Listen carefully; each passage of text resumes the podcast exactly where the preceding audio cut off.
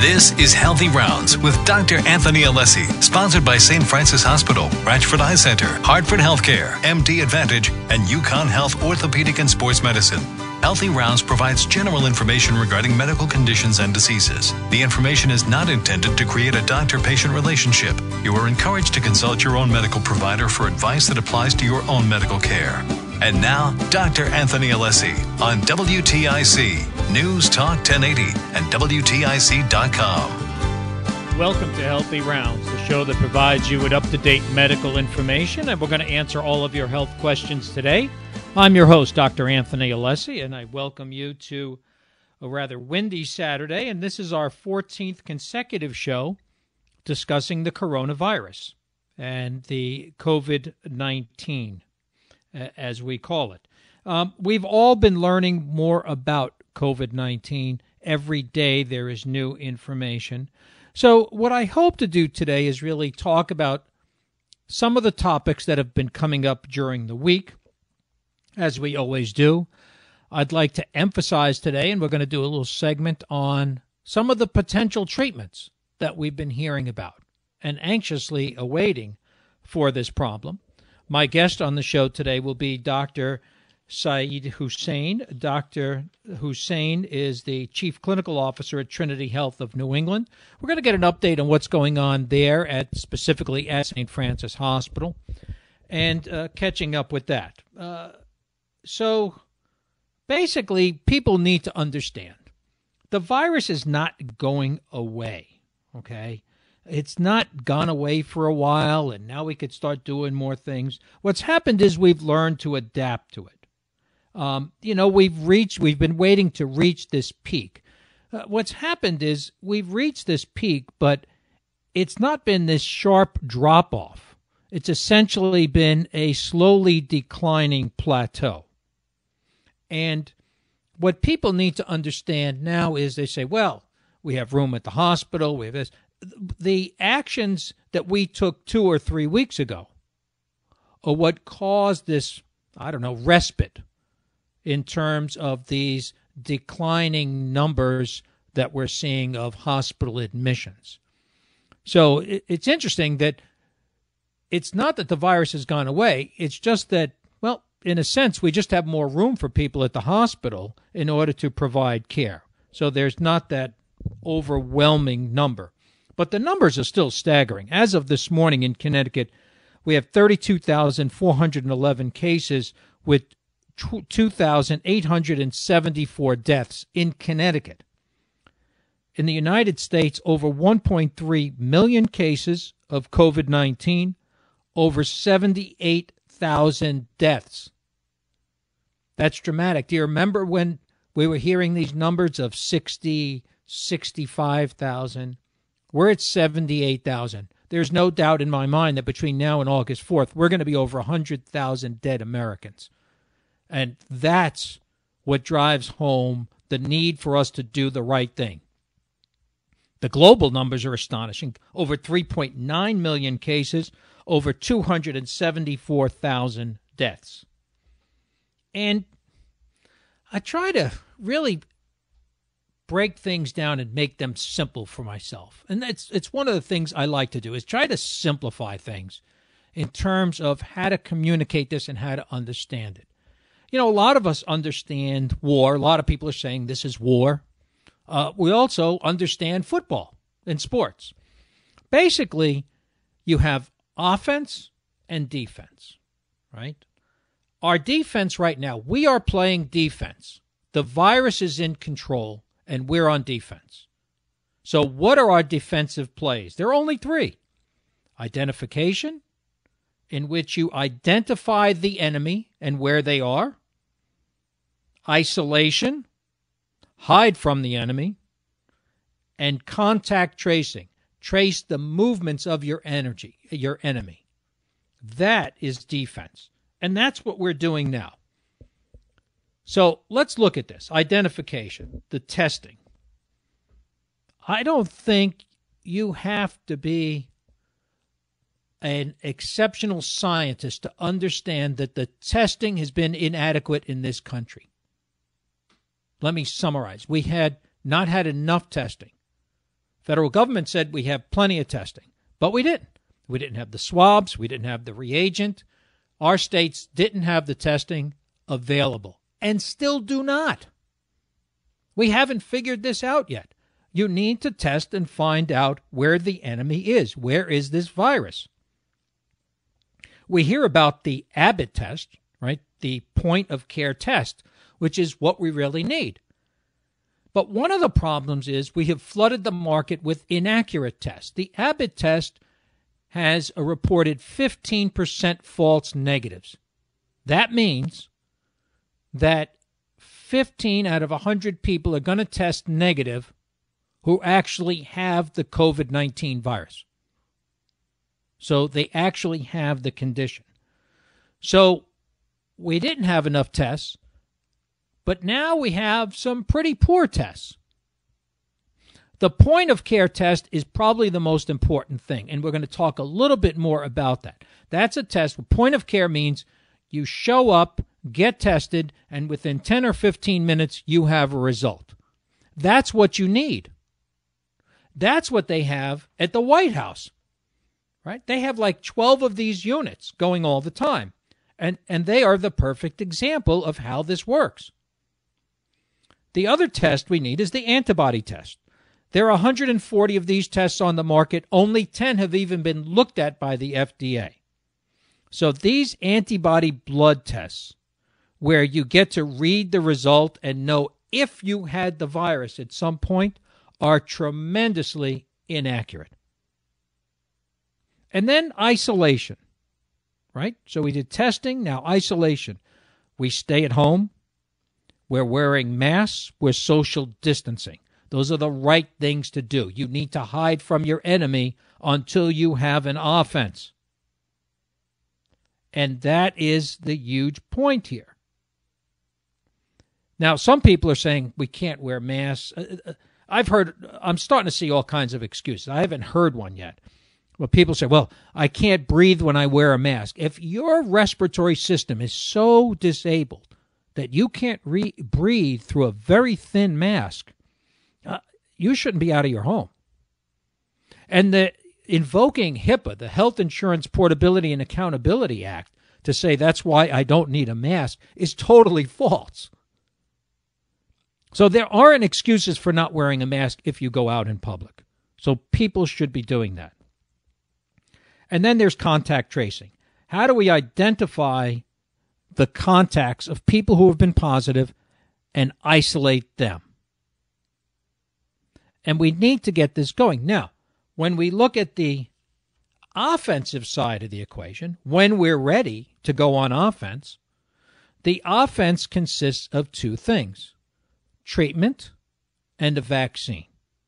You have to have a weapon if you're going to go on offense.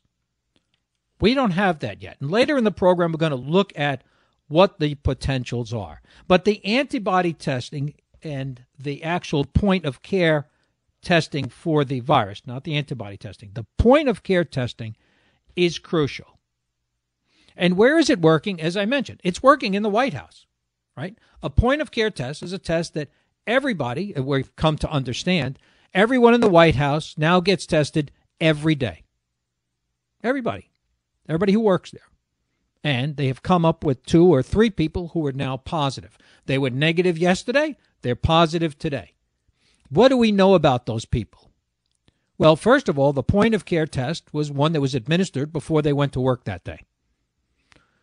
We know that they are now positive. They were negative the day before, and we know that they were spreading the virus for five days prior to testing positive. So, therefore, you need to contact trace, which is what they're doing. Who was in contact with these people? And those people need to be isolated and notified and potentially quarantined. So the system works. The system of identification, isolation, and contact tracing work in an environment. At least it's working in the White House, but it's not working for the rest of us. And we talk about vulnerable populations. Let's take that same example and bring it to a vulnerable population, say a nursing home. Right? How do we keep these vulnerable people away from the virus? How do we keep them safe? Well, you test everybody in a skilled nursing facility or any closed facility. Those who are positive, you isolate. But now you have employees coming in every day. Those employees, in turn, need to be tested every day when they go to work, as if they were going to work in the White House. So you get there a little early. You get you either wipe the inside of your cheek or whatever test they're using, and in 15 minutes after they put it in the machine, we'll know if they're positive or not if they're coming to work that day. That's how you protect. Those are the tests we need. And when we talk about the populations at risk, we're talking about skilled nursing facilities where elderly live, all healthcare facilities and first responders, and the military. We can't have this virus running through our military. So that's the outline for how to play defense. We're going to talk more about offense later in the show. Next up, we're going to be taking a short break and then chatting with my guest, Dr. Saeed Hussein from St. Francis Hospital. We're going to talk about testing and what's going on at St. Francis Hospital.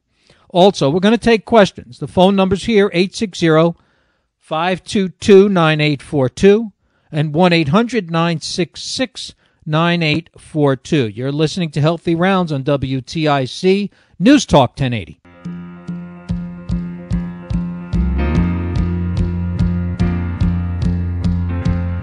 We're back on Healthy Rounds. I'm your host, Dr. Anthony Alessi, and I have the pleasure of welcoming my guest uh, today, Dr. Saeed Hussein. Dr. Hussein is a senior vice president and, and the regional Chief Clinical Officer for Trinity Health of New England. He has been a guest on our program before. We thought we'd bring him back for a little update. Welcome to the show. Welcome back, Dr. Hussein. Good morning, Dr. Alessi. Thank you for having me back. So let's talk a little bit. Give us an update. What's going on at St. Francis and regionally for uh, Trinity Health with respect to COVID 19? Sure, would be happy to. So I was listening intently before the break as you mentioned uh, testing, uh, both diagnostic, um, which included point of care, serology, the test, trace, isolate mantra, which should be, you know, front and center for all of us to get a handle on this pandemic. But within the within the uh, region and indeed across the nation, testing has evolved quite a bit since the start of this pandemic, as you and your listeners may well be aware. So Trinity Health of New England, which includes St. Francis Hospital in Hartford, continues to expand testing services to serve our communities. And in the last several weeks, uh, Trinity Health of New England has launched in-house testing capabilities, which previously did not exist for COVID-19 uh, in all three markets. So that's Waterbury, Hartford, and Springfield, Massachusetts, and has also expanded the number of third-party diagnostic labs utilized. Um, and we're very excited that there is a new partnership with Quest Diagnostics that kicks in kicks off from Monday, which will significantly increase our testing capacity. How reliable are these tests? These are FDA approved tests. They're they're quite reliable. These are diagn- so so I'll take a step back. So for the listeners, they need to know that there are two two buckets we're looking at. First is right. the diagnostic, which detects pieces of the virus and indicates whether we have current infection. The second bucket, a little bit more controversial because we're getting to learn more and more every day, is serology, which is antibody testing. And so antibody test basically basically looks for the presence of these specific proteins which are made in response to infections. And the antibodies can be found in the blood of people who are tested after an infection and, and have had an immune response to the infection. They're impo- important for detecting previous infection, especially in people who've been asymptomatic, which means no symptoms. One of the things that troubles me is we're testing, and all our guidelines say we need to be able to test anybody who has symptoms. Isn't it too late? I mean, really, shouldn't we be out in front testing everybody who's vulnerable? Um, as they are in in the White House, for example. Nobody, they're not waiting for symptoms to appear to test everybody. Now, I understand we have a shortage, but is shouldn't that be our goal at this point?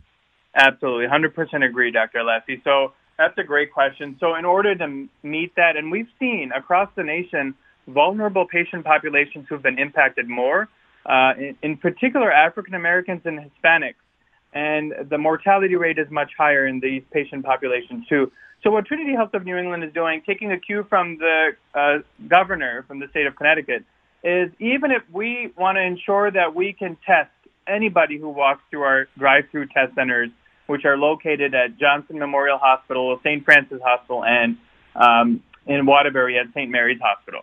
And so even if there's no order, we have now um, a, a process in place. We've put together a process in place to ensure that not only will the patient um, be tested, but also will have the opportunity to follow up at a specialized uh, clinic um, designated for COVID-19 diagnoses. The point of care test, I mean, is what we're striving for. I mean, that's what's going to open things up, right? We're talking about it, sports coming back, but we have to test every athlete right before they go out. Um, and, and eventually, until we get a treatment, we're going to want to test every healthcare worker right before they go to work, um, if we can. Isn't that another goal of ours, really, to have that quick 15 minute test um, to tell us, do we have that yet? Is this Abbott test something that is enough to help us get there? So um, we would like to get to a point where we will be able to rapidly turn around test results. It, there is still a lot of discussion in the medical community, Dr. Alessi, about whether we would want to test anybody and everybody and how frequently would that be? Because as you know, the test is a snapshot in time. So for sure. instance, I may take a test today, but tomorrow when I take the test or day after, I might turn positive. And so the, the foundation that this, in, in order to get control on this pandemic would be to stick to social distancing. I can't tell you enough how important it is for your listeners to practice social distancing, which includes universal masking and, and um, adhering to uh, hand hygiene.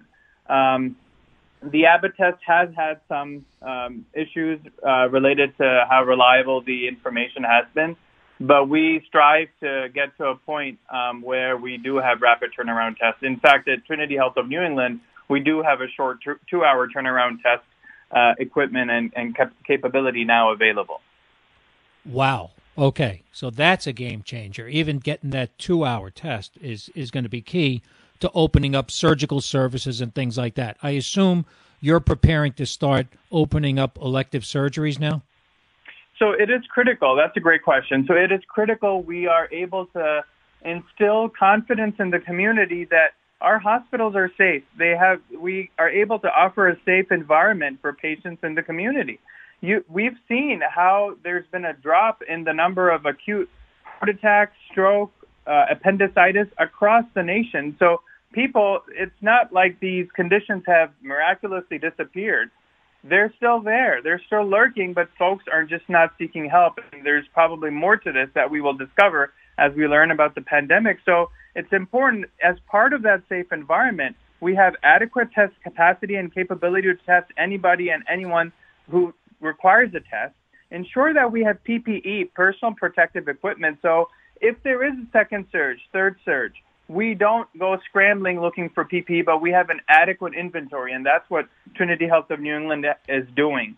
Um, ensuring that we have adequate medications, blood products, a daily monitoring of beds to ensure that, again, like I said, if there is a second surge, we have enough capacity to not only take care of COVID-19 patients, but also our regular community patients with heart failure, stroke, diabetes, and so on and so forth.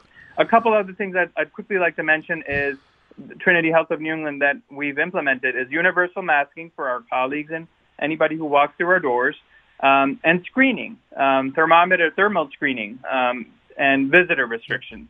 Visitor restrictions are tough, I understand, but while we work our way through this pandemic, it is critical to be able to limit exposure.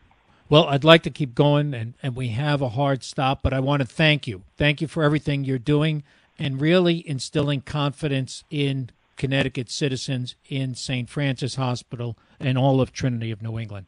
Dr. Sain, thanks again, and I look forward to chatting with you again. Thank you very much, Dr. Les. Okay, we're going to take a short break, and then we'll be back with your questions. You're listening to Healthy Rounds on WTIC News Talk 1080.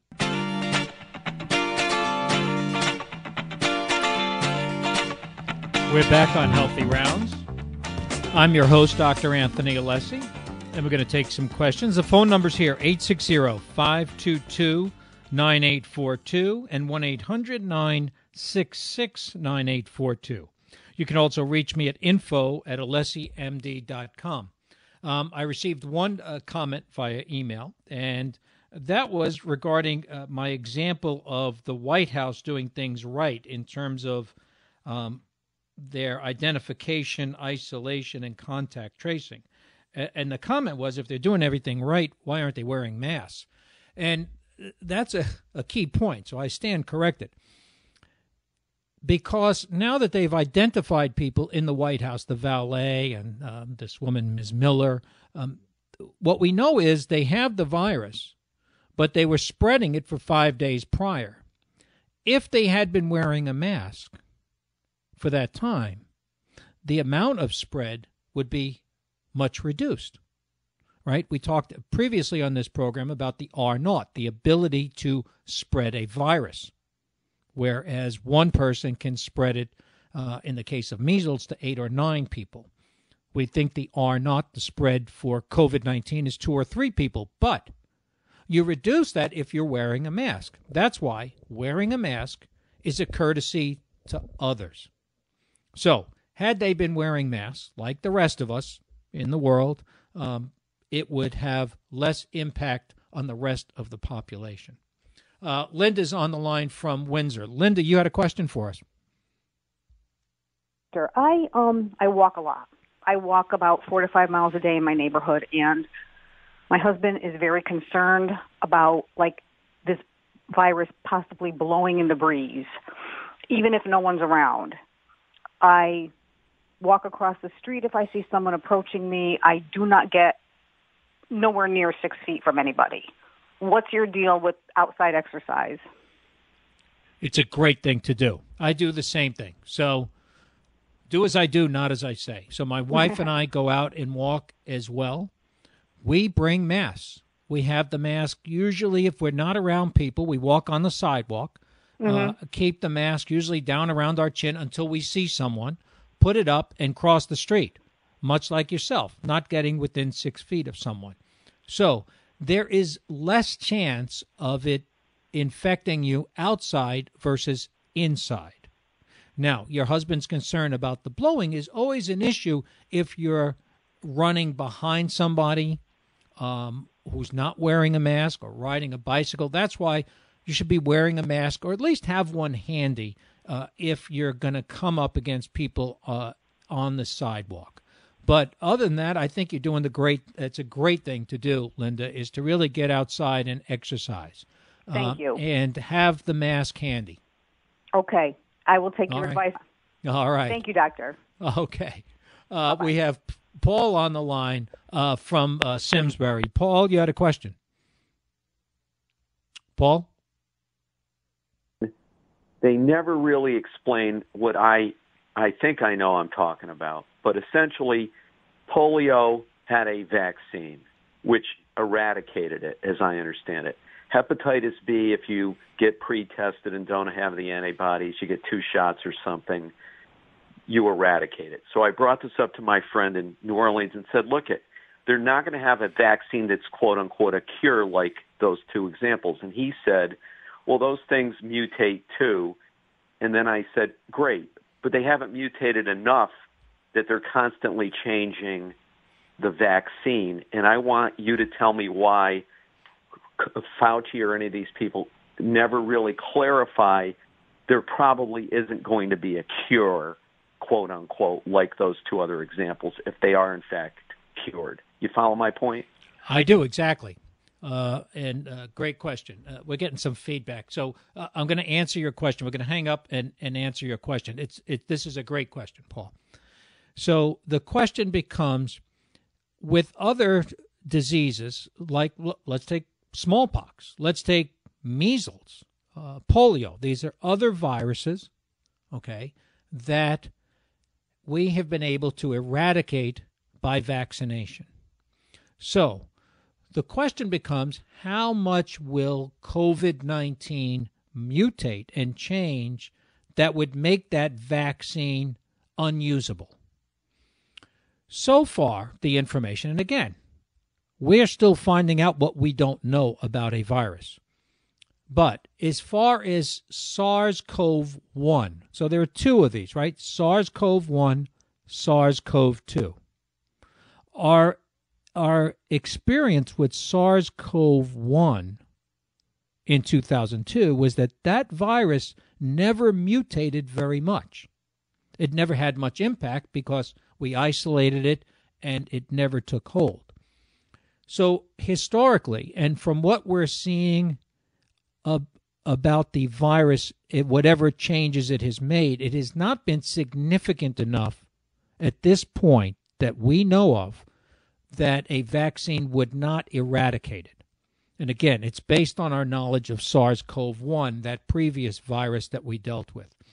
So the impression is, and, and it's an impression, Paul, is that this will be able to be treated with a vaccine similar to polio and other viral illnesses that have been tremendously incapacitating. Should the virus mutate and you have a vaccine, it does not take much to tweak the vaccine if you need to. But the impressions are that this is not a rapidly mutating virus, and we're basing that on our experience of SARS, sudden acute respiratory syndrome type 1, and this is type 2. Thank you. That, that's a great question.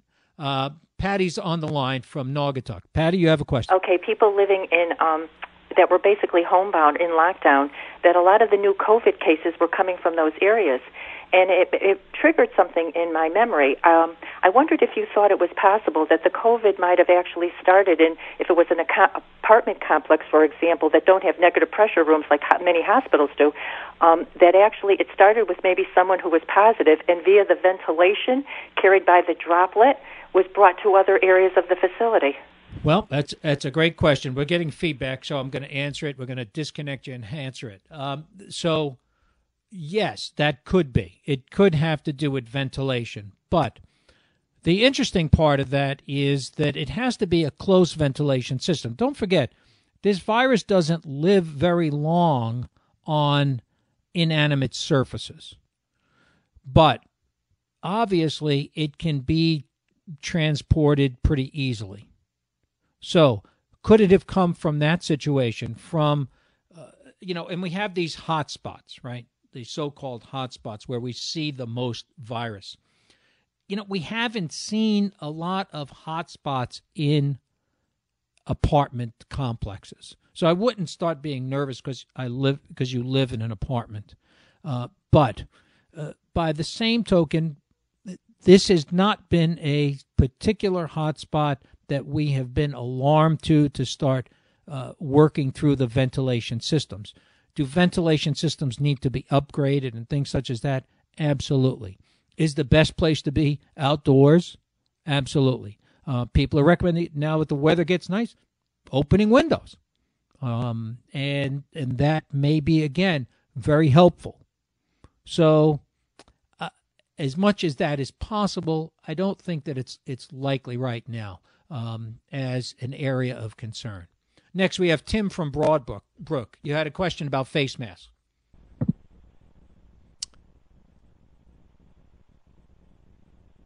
Tim? Yes. Hi. You had a question about face masks? Well, it wasn't really a question, it's a statement. So, in, initially, Dr. Fauci said that mitigation with a face mask isn't going to help. Now they've changed. It, I understand that there are different kinds of face masks, but the people that, are wearing face masks because all the good face masks are being taken by medical professionals and first responders, as they well should.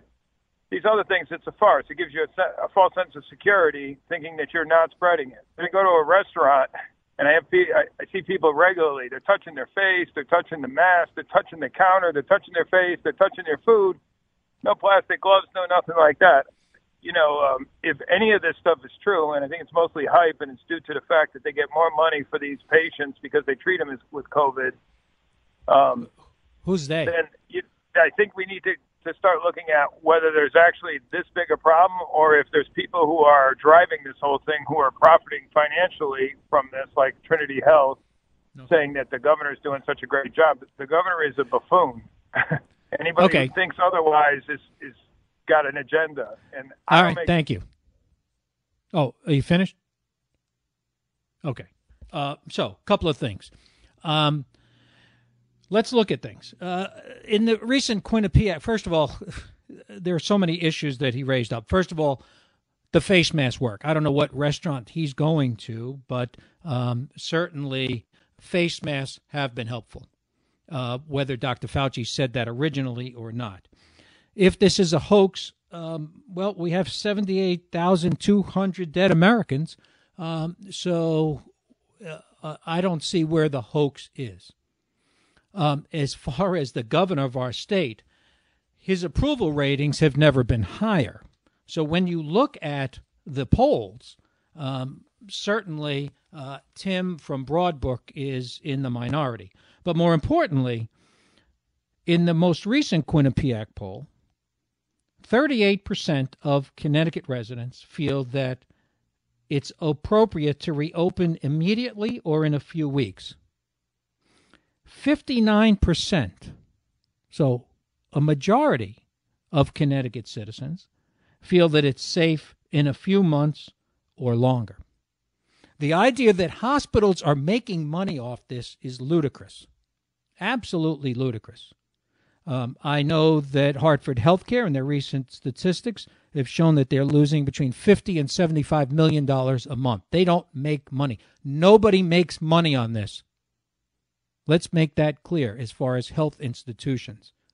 That's not where the money comes from. So, uh, Tim, I, I, I don't even know uh, what else to say, uh, but you should be wearing a face mask, buddy. And um, that's the rule and that at least shows others that you care enough. We're going to take a short break, and then I'm going to be back. Uh, Ed from Middletown has some questions for us, and we'll get back to that. You're listening to Healthy Rounds on WTIC News Talk 1080. We're back on Healthy Rounds. I'm your host, Dr. Anthony Alessi, and in this uh, final segment, I want to get to some questions, so uh, we'll get to them quickly. Ed from Middletown, you had a question. Yes, hi, Doctor. Thank you. Uh, I was listening to a New York radio station, and there was a doctor explaining why so many elderly were dying. And besides the underlying conditions, he said it was partly caused by the medicine, the high blood pressure medicine that they were taking. It allows the cell to open up and the virus can come in. And my question is, if that's the case, why don't they take people off high blood pressure medicine? And I'll hang up and listen. And thank you again. Great question, Ed. Uh, as I've said before, we still don't know what we don't know. What we know is lisinopril, an antihypertensive medication, increases an enzyme called ACE2. And we also know that COVID binds to ACE2 when it gets in the body. Now, the question then becomes, and again, a lot of this is theoretical. Could this make someone on lisinopril more susceptible to worsening from COVID 2 if they get infected? It doesn't make them more susceptible to infection. No, no one has proven that. So it is a theoretical thought, but no one has said, wow, look at all these people who are all on lisinopril who died from COVID 2, COVID 19. So, with that, it is a theory. What we do know, Ed, is that you have a greater risk of dying by not treating your hypertension. Lisinopril has been a great treatment for that. So, your risk for heart attack and stroke is much higher than having a poor outcome from COVID 19, at least at this point, from what we know. Great, great issue, but it's not a reason to panic. And I think whatever station that doctor was on, um, he's, he's causing undue panic with a medication that reduces risk from other problems. Eldridge from New Britain, you had a question. Yeah, hi. Uh, on Monday, Lamont um, said or told people to keep dis- disinfecting their hands. Can you speak to how ridiculous it would be to wash your hands with bleach or Lysol and how toxic that is?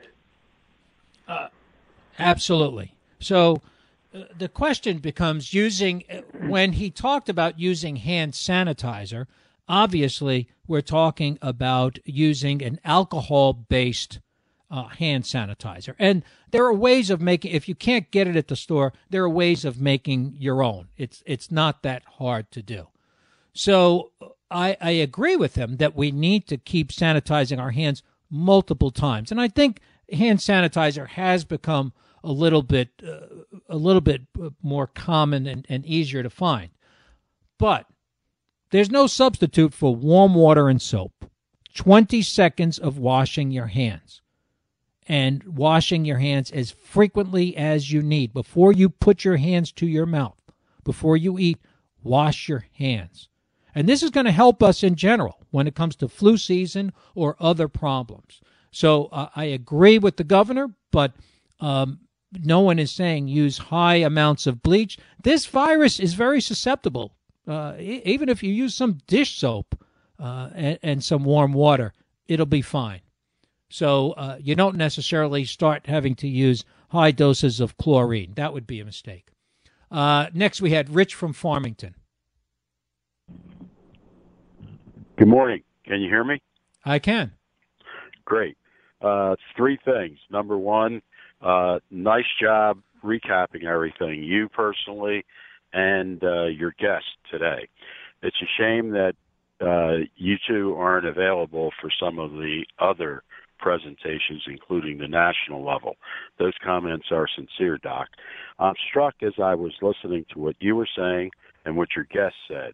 Effectively, if we did those things from the very beginning, the total to date of the deaths would be much, much less.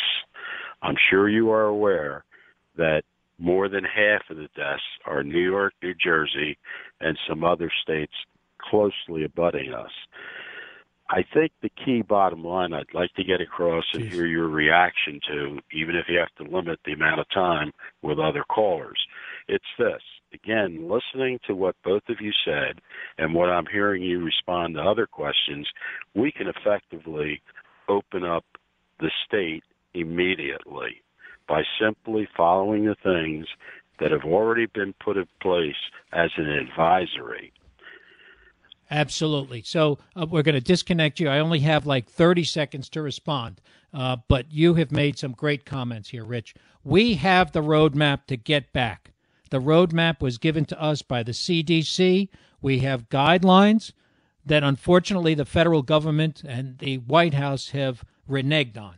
But those guidelines that our governor and Governor Cuomo and Governor Murphy are following are the way we're going to get back.